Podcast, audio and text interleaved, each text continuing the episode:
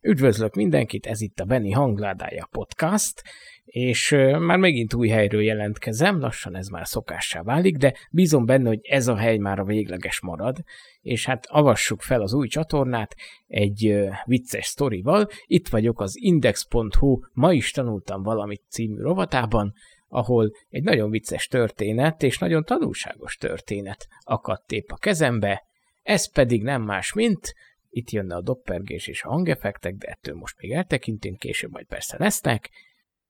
Szóval a téma a világtörténelem legdrágább berúgása.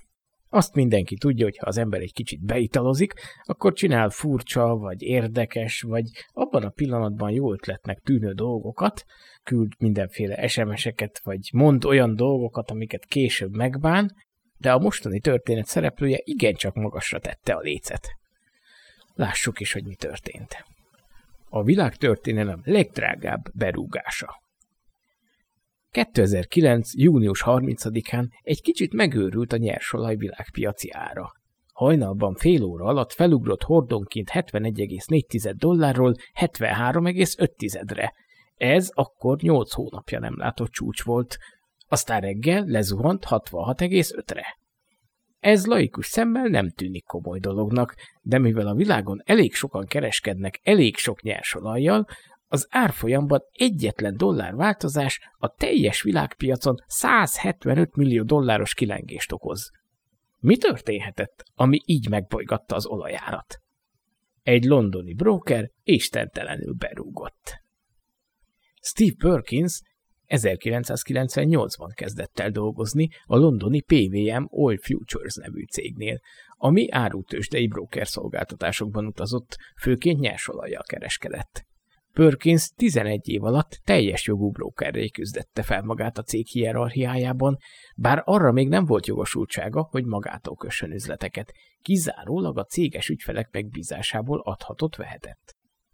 2009. június 27-28-án a PVM egész hétvégés céges lazulást tartott egy golfklubban, ahol a brókerek kiereszthették a gőzt, levezethették a munkájukkal járó feszültséget.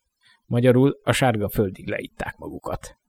Perkins nem kispályázott, és a másnaposság elkerülésének népszerű módját, maradj részeg, követve hétfőn az irodában is folytatta a piálást. Egy ideig úgy tűnt, ez nem nyomja rá a bélyegét a munka végzésére, legalábbis napközben szabályosan levezényelt egy 8 millió dolláros üzletet a cég egyik ügyfele megbízásából. Aztán hazament, a laptopjából bejelentkezett a céges rendszerbe, és a saját szakállára folytatta a bizniszelést. Hajnali fél kettő és háromnegyed négy között összesen 520 millió dollárért vásárolt fel a világ árutősdéiről 7 millió hordó 1,1 milliárd liter nyersolajat. Akkoriban ez Szaúd-Arábia napi kitermelésének a dupláját, a világ olajpiacai napi forgalmának 69%-át jelentette.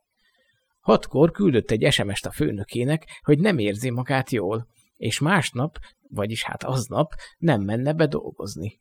Majd egy háromnapos részegség után elvárható, kómaszerű álomba zuhant. Nyolckor pánikszerűen ébresztették a cégtől, ahol senki nem tudta, mi történt az éjjel.